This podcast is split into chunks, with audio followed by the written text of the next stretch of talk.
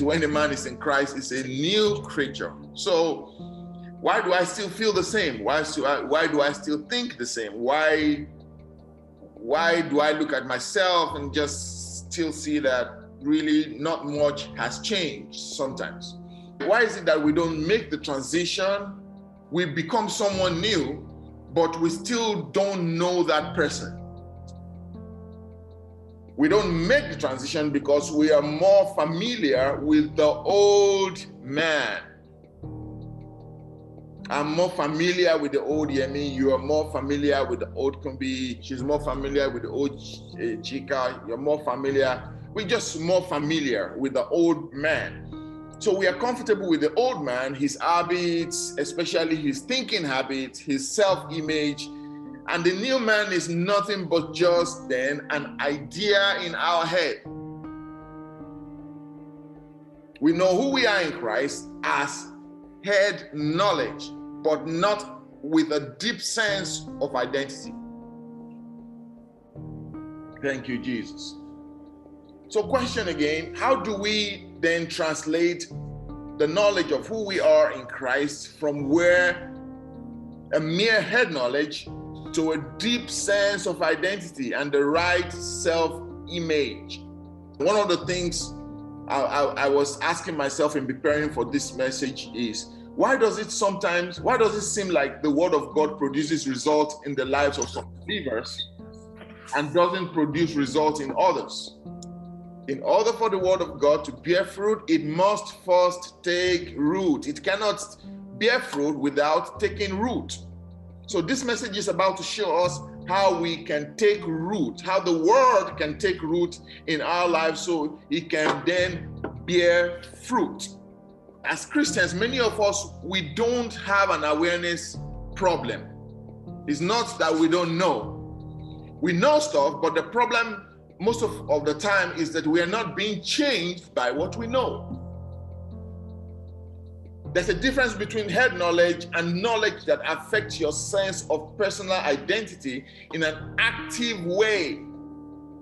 John 8:32 says, "Then you will know the truth, and the truth will set you free." Now, the word know there, as I often emphasize, this is another one of those words where the word know has a Greek name called ginosko. And I was reading from an author. Um, he says, let me just read what the author says about the word ginosko, because many times when you hear the word know in the New Testament, lots of times it's this root word ginosko. G-I-N-O-S-K-O. Sometimes has, it has a quite variety of application, according to this author, depending on context. Ginosko is one of those major verbs of the Bible, and because of its numerous uses in the New Testament, it's not surprising that the Greek lexo- lexicographers ascribe a number of nuances of meaning, including uh, these meanings to get to know something or to have intimate relations with or to know by experience as against mere awareness or just awareness. So it's experience, not just awareness. It's an experiential knowledge. It's to experience something. It's to be intimate with something. So then when the Bible says you will know the truth, John 8 32, and the truth, the truth will set you free. It's not just about being aware of the truth, but being intimate with the truth. So when I say I know the truth, um, contextually it means I am intimate with the truth. And that's different from I'm aware, from saying I'm aware of the truth. So that scripture can actually be quoted as you shall be intimate with the truth, and the truth shall set you free. Which means if it's not setting you free, you're not yet that intimate with it. Because the force, and listen to this carefully, the force that makes it active enough to effect change is generated only through intimacy. That kind of knowledge doesn't stay in your head. It's the kind that goes deep into your subconscious mind and changes your sense of identity. It's called active knowledge, not passive knowledge. It comes by meditating on the word of God to the point where it doesn't just stay in your head, it goes deep down to the faculty that's responsible for your self image and changes it. it. It practically makes you a new picture of you. It makes you a picture of yourself in a new way of being. You see yourself in a whole new way.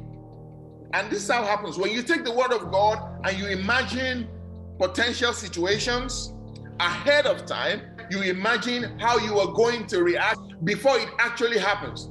Over times, when you're doing that, constantly you are forming a whole new model of you inside of you that's going to reflect on the outside. This is how the word of God takes root in your life and how it goes from mere head knowledge to a deep sense of identity. It changes your idea of you. It rewrites a new sense of identity. It, it hard codes a new you into your subconscious mind. It changes your intuitive habits. Makes you see yourself in a new way. Makes you see yourself acting in a new way even before the situation occurs. So that when it occurs, you already practice your victory ahead of time. Wow. You already know ahead of time what you are going to do when the situation occurs. Oh, glory to God. You know what? David told Goliath in 1 Samuel 17, verse 46 This day the Lord will deliver you into my hands, and I will strike you down and cut off your head. This very day I will give the carcasses of the Philistine army what God I will give the carcasses of Philistine army to the birds and the wild animals, and the whole world will know this guy has not thrown the stone yet. My God, this is a testimony of someone who knows is God. The Bible says, They that know their God, they shall be strong and do great exploits. David already saw it. David already saw himself in victory. You've got to see yourself in victory. Sometimes all we imagine is defeat. All we imagine is negativity because it's convenient to think to, to, to, to think of the worst case scenario. My goodness. And sometimes in the convenience of our thinking habits, when we're thinking the worst case scenario, we fail to see ourselves in victory. And we have a habit, it becomes an, an intuitive rule, inbound, outbound rules in our subconscious mind that doesn't make us see ourselves in victory. When the devil starts to suggest to you, what if the check doesn't come in? What are you going to do? You answer and say, Oh, yeah, I'm going to rejoice in the Lord as though I already got the check. You already saw yourself in victory ahead of the event. When the enemy comes and says, What if they leave you and walk out of your life? And you, uh, you answer immediately and say, I'm going to have a great time. I'll experience the joy of the Lord in a whole new way, singing unto the Lord because I know He's with me, because He said in His word, is He will never leave me nor forsake me, that He's the friend who sticks closer than a brother. That's because you've seen yourself in it. What if you, what the enemy comes to you and says, uh, what if they fire you or out of the company or they say to you, you can no longer, we can no longer afford you. We are sorry. We're to have to let you go. Uh, and you answer the devil and say, oh yeah, that would be a perfect opportunity to experience divine providence from God, just like the children of Israel experienced the falling of manna from heaven. Uh, my goodness, you tell yourself, I, I will experience the goodness of God even in the wilderness. Just like David said, I will remain confident in this, that I will see the goodness of the Lord. My heart will not fear because he that watches over me neither sleeps nor slumbers. So, revelation prepares you for situations. The devil is always going to try to whisper negativity to you. It does it to everyone, both the righteous and the unrighteous, both the young and old, both mature and young Christians. There is no immunity against negativity, it comes to everyone. The only antidote is to keep your mind busy on the word of God. The Bible says, He shall supply all my needs according to his riches in glory in Christ Jesus. Seeing yourself in it. Wow, my God is going to supply my needs in according to his riches in glory in Christ Jesus. This is me visualizing myself in it. In the in the in according to his riches in glory. Wow. In, in Christ Jesus, according to his riches, if a man, if a rich man says they want to write you a check, you already know what to expect. Somebody who owns heaven and earth said to you that he will supply all your needs according to what his riches in glory in Christ Jesus. When you're too big, when you're busy visualizing yourself in this, you're too preoccupied for the negativity of the devil because your mind is not idle. He said he will keep in perfect peace those whose hearts are what? Stayed on him. That's Isaiah 26 3. And how long do we do this for? As long as you need. As long as you need. If you have to do that 10 times daily, go ahead. If you have to do that every moment, go ahead. If you have to put it as a screensaver on your phone or your tablet to where you see it every five minutes, go ahead. My goodness. That's what it takes. The, the Lord said to Joshua in Joshua 1 8, this book of the law shall not depart out of your mouth, but thou shalt meditate therein day and night. The word of God has to take root and get to the place where you don't just know it for awareness sake, but where it changes your sense of identity. Jesus told the parable in Matthew 4, especially uh, verses 5 and 6, talking about a, a, farmer going to sow in his field. And that um, when he sowed, uh, the wind blew, and uh, some fell on stony ground where it had not much earth. And immediately it sprang up, but it had no depth of earth. That's what the issue, that's the struggle of many of us Christians. The world has no depth of earth. The world does, it falls down, but we keep we, we, we, we sow the word in as seed, but we take it out and reconsider it and put it back. And when you keep taking a seed out of the ground and plant it again and check it again whether it's it's it's, it's growing and put it back in the ground and check it again to see if it's growing and put it back in the ground, it never really grows. That's why it says, except that corn of wheat falls to the ground and dies, it abided alone. But if it falls down to the ground and dies, it if we leave it in the ground enough, where is this ground? Our hearts. Then it begins to take root. And that is such amazing. It begins to take root that it begins to change its shape and it begins to change the structure of the heart. It begins to rewire your thinking. It begins to rewire your self image. It begins to rewire your sense of identity. It begins to rewire you, you and it begins to kick out all the intuitive fear. Because lots of times we talk about fear, when we talk about fear, we think we're talking about fright. Like, oh, I will not be afraid. No, that's not it. Lots of times, this fear is the one that seeps deep deep down on the bottom of people, our people's hearts, controlling their daily decisions without even any consciousness of it. It's intuitive fear. There are many decisions we made out of intuitive fear that we don't even know why. This is why we make that decision. There are times we correct our kids in intuitive fear. There are times we, we make decisions in our marriages in intuitive fear. There are times we make career decisions out of intuitive fear. But these are the things that the Word of God begins to change when we begin to see ourselves in a new light. The quality of our decisions will be better. The quality of our, of our lives will generally, in turn, become better because of it. So he said, and some fell on stony ground where it had not much earth, and immediately it sprang up and it had no depth of earth. But when the sun was up, it was scorched, and because it had no root, it withered away. This is the reason why some Christians seem to have uh, fruit. The word of God seems to work in the lives of some people, and some other people, it seems like it doesn't work. Somebody said, Oh, I, uh, an author said that somebody said to them that they, they tried the word and it didn't work. And said, He told the person, No, the word tried you and you didn't work. because the word of God works. That's right.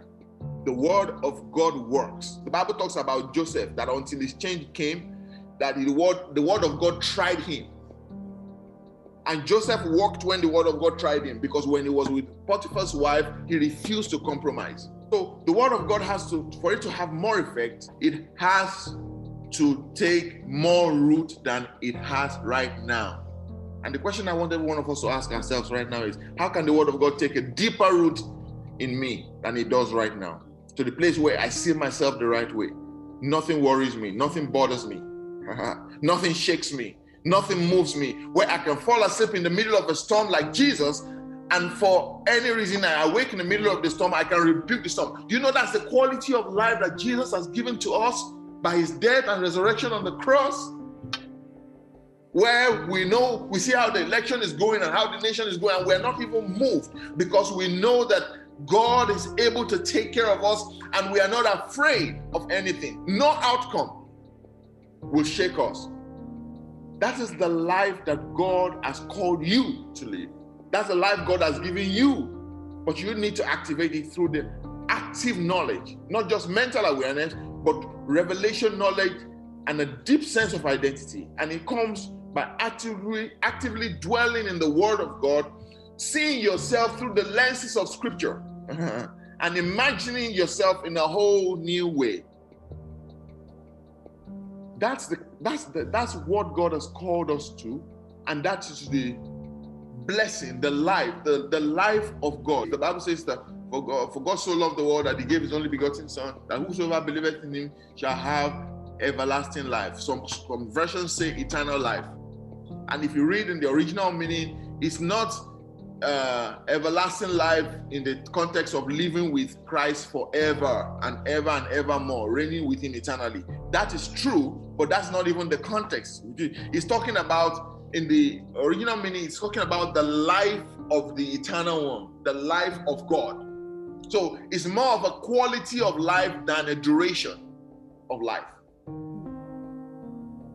that we may have zoe. That's what that's the, the Greek word for it.